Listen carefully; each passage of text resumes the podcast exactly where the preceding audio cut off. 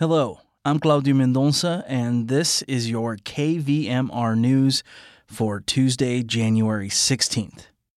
As of Friday, January 12th, Nevada County has a new undersheriff.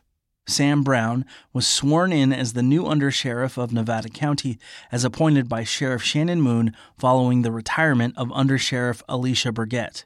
Under Sheriff Brown assumes his new role with over 20 years of experience in law enforcement, beginning his career as a correctional officer at the Wayne Brown Correctional Facility in 2003. In 2005, he began working as a sheriff's deputy and throughout his 21 year career has held several roles, including court security officer and bailiff, internal affairs investigator, negotiator, and captain. Sheriff Moon cited his vast experience and knowledge across sheriff's office divisions and his ability to lead as reasons for her decision to appoint him as the community's newest undersheriff. And moving to the east side of our county, a black bear was removed from under a North Lake Tahoe home on Sunday. That's according to the Sacramento Bee.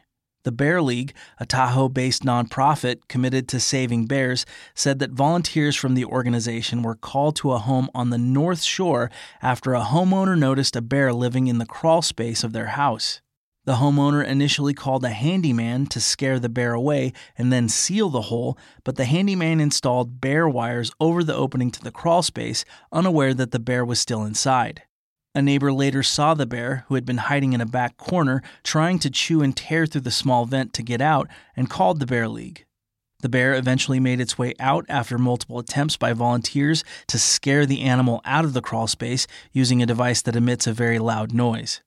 The Bear League says it's been getting dozens of calls every week from homeowners who are finding bears in and around their properties during hibernation season. That's your news for Tuesday, January 16th. For KVMR, I'm Claudio Mendonça.